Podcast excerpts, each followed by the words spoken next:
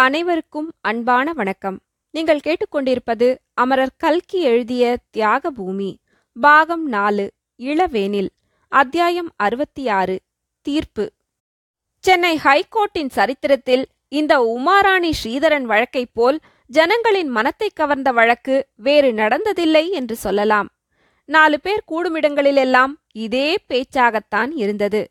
Case நடக்கும் தினங்களில் மாலை வேளையில் கடற்கரைக்கு போனால் வெண்மணலில் கும்பல் கும்பலாக உட்கார்ந்திருந்தவர்களுடைய பேச்சில் உமாராணி ஸ்ரீதரன் என்ற பெயர்கள் அடிக்கடி கேட்கக்கூடிய நிலையில் இருந்தன.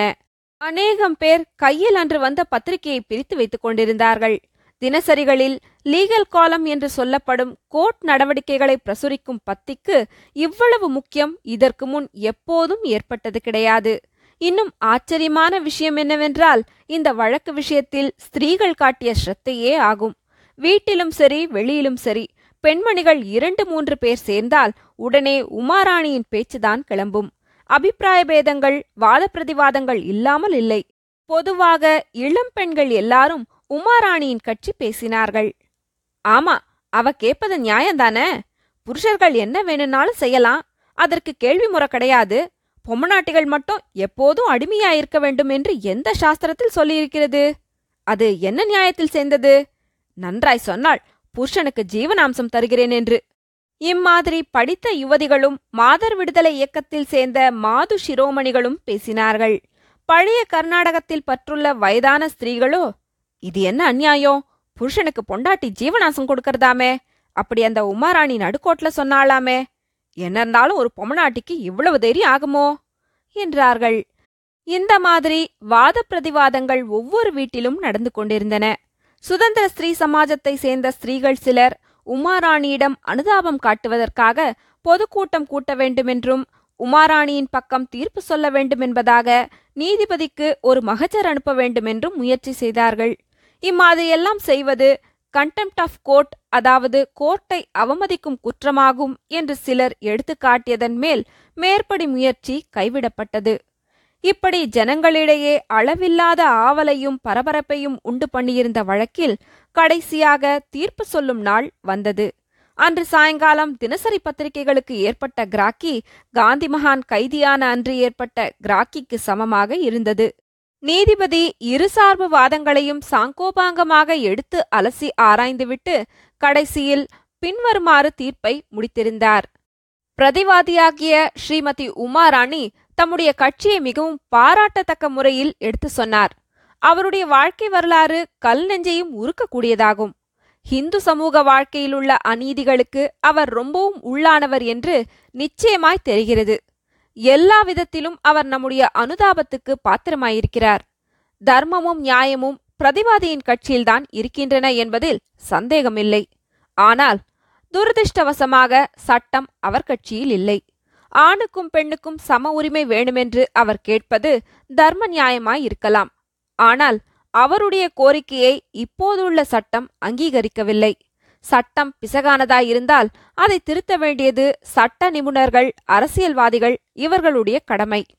நான் இப்போது அமுலில் உள்ள சட்டத்தின்படி தீர்ப்பு சொல்ல வேண்டும். சாதாரணமாக ஒரு புருஷன் தன்னுடைய மனைவி தன்னுடன் வசிக்க வேண்டுமென்று கோருவதற்கு பாத்தியதை உண்டென்று சட்டம் சொல்கிறது. இந்த வழக்கில் பிரதிவாதியை வாதி கொடூரமாக ஹிம்சித்ததாய் ருசுவாகவில்லை. ஆகவே உமாராணி என்கிற சாவித்திரி அம்மாள் அவளுடைய புருஷன் ஸ்ரீதரன் என்பவருடன் சேர்ந்து வசிக்க வேண்டும் என்பதாக தீர்ப்பளிக்கிறேன். இந்த தீர்ப்பு வெளியான அன்று எங்கே பார்த்தாலும் ஒரே கிளர்ச்சியாக இருந்ததென்று சொல்ல வேண்டியதில்லை. பெரும்பாலோர் தீர்ப்பு ரொம்ப அநியாயமான தீர்ப்பு என்றுதான் நினைத்தார்கள். ஜட்ஜ் என்ன பண்ணுவார்? சட்டம் அவ்வளவு லட்சணமா இருக்கு? என்று சிலர் சொன்னார்கள். என்ன கோர்ட்டு என்ன சட்டம் வேண்டியிருக்கு? என்று விரக்தியாக பேசினார்கள் சிலர். சட்ட புத்தகங்களையெல்லாம் வச்சு பெட்ரோலை ஊற்றி நெருப்ப வைக்கணும் என்று சொன்ன தீவிரவாதிகளும் உண்டு. என்ன இருந்தாலும் புருஷன் புருஷன்தான் பொம்மநாட்டி பொம்மநாட்டி தானே தொர மகளானாலும் பாரி புருஷனுக்கு அவள் ஊழியக்காரி என்று சொல்லி சந்தோஷப்பட்டவர்களும் இல்லாமற் போகவில்லை. தீர்ப்பு சொன்ன மறுநாள் வக்கீல் ஆபத் சகாயமையர் வழக்கம் போல் உமாராணியை பார்க்க வந்தார். அவருக்கு ரொம்பவும் மனம் சோர்ந்து போயிருந்தது என்பதை அவருடைய முகம் காட்டிற்று. நான் அப்போதே சொன்னேன் கேஸ் ஜெயிப்பது நிச்சயமில்ல என்று. நீங்க பிடிவாதமா கேஸ் நடத்தத்தான் வேண்டுமென்றீர்கள். கடைசியில நான் பயந்தபடியே தான் ஆச்சு. தோற்று போனோம் என்றார். தோற்று போனோமா? யார் சொன்னது? வக்கீல் சார் உண்மையில் நமக்குத்தான் ஜெயம். நான் எனக்காக மட்டும் இந்த கேஸ நடத்தினேன் என்றா நினைக்கிறீர்கள்? பெண் குலத்துக்காகவே அல்லவா நடத்தினேன்? புருஷர்கள் ஸ்திரீகளுக்கு செய்யும் அநீதிகள் வெளியாகட்டும் என்பதற்காகத்தான் இவ்வளவு கஷ்டப்பட்டேன். இந்த நோக்கத்தில் நான் ஜெயமடைந்து விடவில்லையா? என்னுடைய கட்சியில்தான் நியாயம் இருக்கிறதென்று ஜட்ஜு சொல்லிவிடவில்லையா? சர்க்கார் சட்டமும் சமூக சட்டமும் பெண் குலத்துக்கு பெரிய அநீதி செய்கின்றன என்று தெரிந்து போய்விடவில்லையா? எனக்கு இதுவே போதும். கேஸ் தோற்றதனால் மோசமில்ல என்று உமாராணி விடுவிடு என்று பேசினாள். என்ன இருந்தாலும் ரசாபாசமாகத்தான் போச்சம்மா. இவ்வளவு கேசு கீசு எல்லாவற்றுக்கும் பிறகு அவரோட நீங்க சேர்ந்து வாழறதுன்னா கஷ்டமில்லையா? அதை விட முன்னமே சமரசமா போயிருந்தா நன்னா இருக்காதா? என்றார் ஆபத்சகாயமையர் அவரோட சேர்ந்து வாழறதா? நானா? என்று சொல்லி உமாராணி இகழ்ச்சியாக சிரித்தாள். வக்கீல் சார் ஒருவேளை கேஸ் நம்ம பக்கம் தீர்ப்பாயிருந்தால் அவரோட வாழறதுக்கு நான் சம்மதிச்சிருப்பேன். நானே அவரிடம் போய் போனதெல்லாம் போகட்டும். இனிமே நாம புது வாழ்க்கை நடத்துவோம். சாருவை உத்தேசித்தாவது சண்டை போடாமல் இருப்போம் என்று சொல்லியிருப்பேன். ஆனா இப்ப அது முடியாது. கோர்ட்டு தீர்ப்புக்கு கட்டுப்பட்டு புருஷனும் மனைவியும் சேர்ந்து வாழ்கிறது நடக்கிற காரியமா? என்றாள். வக்கீலுக்கு ஒன்றும் புரியவில்லை. ஒரே குழப்பமா இருந்தது. நீங்க என்ன சொல்றேள்? அப்பீல் பண்ணலான்னு உத்தேசமா? என்றார். அப்படியெல்லாம் பயப்படாதீங்கோ. நான் அப்பீல் கிப்பீல் பண்ண போறதில்ல. ஓஹோ தெரிஞ்சுது. நான் முன்னையே சொன்னேனே. அந்த யோசனை இப்ப செய்யறேளாக்கும் வாஸ்தவம்தான். ஏதாவது பணச காசை கொடுத்தா அந்த மனுஷன் வாங்கிட்டு போயிடுவான். பணம் காசு கொடுக்கறதா? இதெல்லாம் ஏன் பணம் இல்ல வக்கீல் சார்? என் அத்தை பணமாக்கும். அதை துர்விநியோகம் செய்ய எனக்கு என்ன பாத்தியதை? என்றாள் உமா.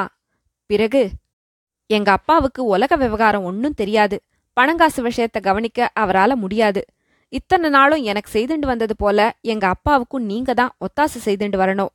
ஏதோ பேருக்கு எங்க அப்பா சார்வின் கார்டியனே தவிர நீங்க தான் உண்மையில குழந்தைக்கு கார்டியனா இருக்கணும் என்றாள். வக்கீல் மனக்கலக்கத்துடன் நீங்க என்னதானம்மா செய்யப் போறள்? இப்படியெல்லாம் பேசுறத பார்த்தா பயமா இருக்கே? என்றார். அந்த மாதிரி ஒன்னும் பயப்படாதீங்கோ. என் குழந்தைய விட்டுட்டு நான் செத்துக்கித்து போயிட மாட்டேன் என்றாள் உமா.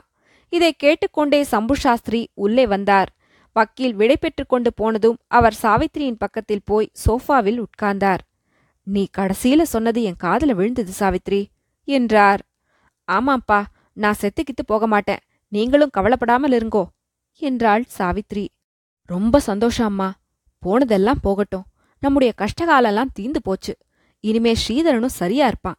இவ்வளவு பெரிய வீட்ல அவன் ஒருத்தனுக்குத்தானா இடமில்ல? அவனும் வந்து இருந்துட்டு போகட்டும் என்றார் சாஸ்திரி. என்னப்பா சொன்னேன்? கோர்ட்ல கேஸ் போட்டு ஜெயிச்ச மனுஷரோட என்னை இருந்து வாழ சொல்றேளா? அது மாத்திரம் சொல்லாதேங்கோ அப்பா. என்னால முடியவே முடியாது என்று சாவித்ரி ஆத்திரத்துடன் கூறியபோது சாஸ்திரி உண்மையில் பயந்தே போனார். ஒரு நிமிஷம் கழித்து அவர் சாந்தமான குரலில் சாவித்ரி உனக்கு தெரியாததற்கு நான் சொல்ல போறதில்ல. இருந்தாலும் நீ இப்படி பிடிவாதம் பிடிக்கக்கூடாது அந்த காலத்துல உன் பெயர் கொண்ட சாவித்ரி என்ன செய்தாள்? உனக்கு தெரியாதா? அவள் யமனோட போய் போராடி சத்யவானுடைய உயிரை கொண்டு வரவில்லையா? அப்பேற்பட்ட உத்தமிகள் பிறந்த தேசத்தில் பிறந்துவிட்டு என்று சொல்லி வருகையில் சாவித்ரி குறுக்கிட்டாள். அந்த கதையெல்லாம் இப்போது ஏன் சொல்றேளப்பா? அந்த சத்தியவான் இப்படித்தான் சாவித்ரிய சந்தியில விட்டிருந்தானா? எட்டு மாதத்து கர்ப்பிணிய தெருவில் விரட்டி எடுத்தானா? இருக்காளா சித்தாளா என்று கூட பார்க்காமல் இருந்தானா? அந்த பழைய கதையெல்லாம் இந்த காலத்துக்கு பொருந்தாதப்பா என்றாள். பழைய கதை வேண்டாம். இந்த காலத்துல நடக்கிறத தான் கொஞ்சம் கவனியே. அம்மா நம்ம தேசத்துல இப்போது எவ்வளவு பேர் எத்தனை மகத்தான தியாகங்கள் எல்லாம் செய்கிறார்கள்? பாரத தேசம் ஆதி காலத்திலிருந்தே தியாகத்துக்கு பேர் போனதம்மா. அதனாலதான் இந்த தேசத்தை தியாக பூமி என்று சொல்கிறார்கள். நீயும் கொஞ்சம் தியாகம் செய்யப்படாதா? என்று சம்பு சாஸ்திரி கனிவு ததும்பிய குரலில் கேட்டார். ஆனால் சாவித்திரியின் மனம் கொஞ்சம் கூட கனியவில்லை என்று அவளுடைய பதிலிலிருந்து தெரிந்தது. தியாகமா அப்பா? எப்பேற்பட்ட தியாகம் வேணும்னாலும் நான் செய்ய தயாரப்பா. ஆனால் சுதந்திரத்துக்காக நான் தியாகம் செய்வேன். அடிமத்தனத்துக்காக தியாகம் செய்ய மாட்டேன். இந்த காலத்தில் நமது தேசத்தில் தியாகம் செய்கிறவர்கள் எல்லாம் விடுதலைக்காக தியாகம் செய்கிறார்கள். அடிமைத்தனத்துக்காக தியாகம் செய்கிறார்களா அப்பா? சாவித்ரி உனக்கு எப்போதும் பிடிவாதம் மாத்திரம் ஜாஸ்தி அம்மா என்று சாஸ்திரி சிறிது கோபம் தொனித்த குரலில் சொன்னார். அந்த சமயத்தில் தெருவில் தேச சேவிகைகள் தேசிய பஜனை செய்து கொண்டு வந்த சப்தம் கேட்டது. பாரத மாதா கி ஜே மகாத்மா காந்தி கி ஜே என்ற கோஷம் எழுந்தது. சாவித்ரி எழுந்திருந்து ஜன்னல் அண்டை சென்று பார்த்தாள். தேசிய கொடி தாங்கிய தேச சேவிகைகள் வந்த மகன்று நம் திருநாடு உயர்ந்திட வேண்டாமோ?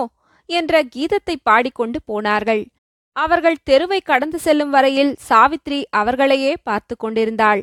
பிறகு விரைந்து தன் உடைகள் வைத்திருந்த அறைக்குள் சென்றாள். தான் அணிந்திருந்த விலை உயர்ந்த ஆபரணங்களையெல்லாம் கழற்றி வைத்தாள். ஏற்கனவே தயாராக வாங்கி வைத்திருந்த ஆரஞ்சு நிற கதர் புடவையை எடுத்து உடுத்திக் கொண்டாள்.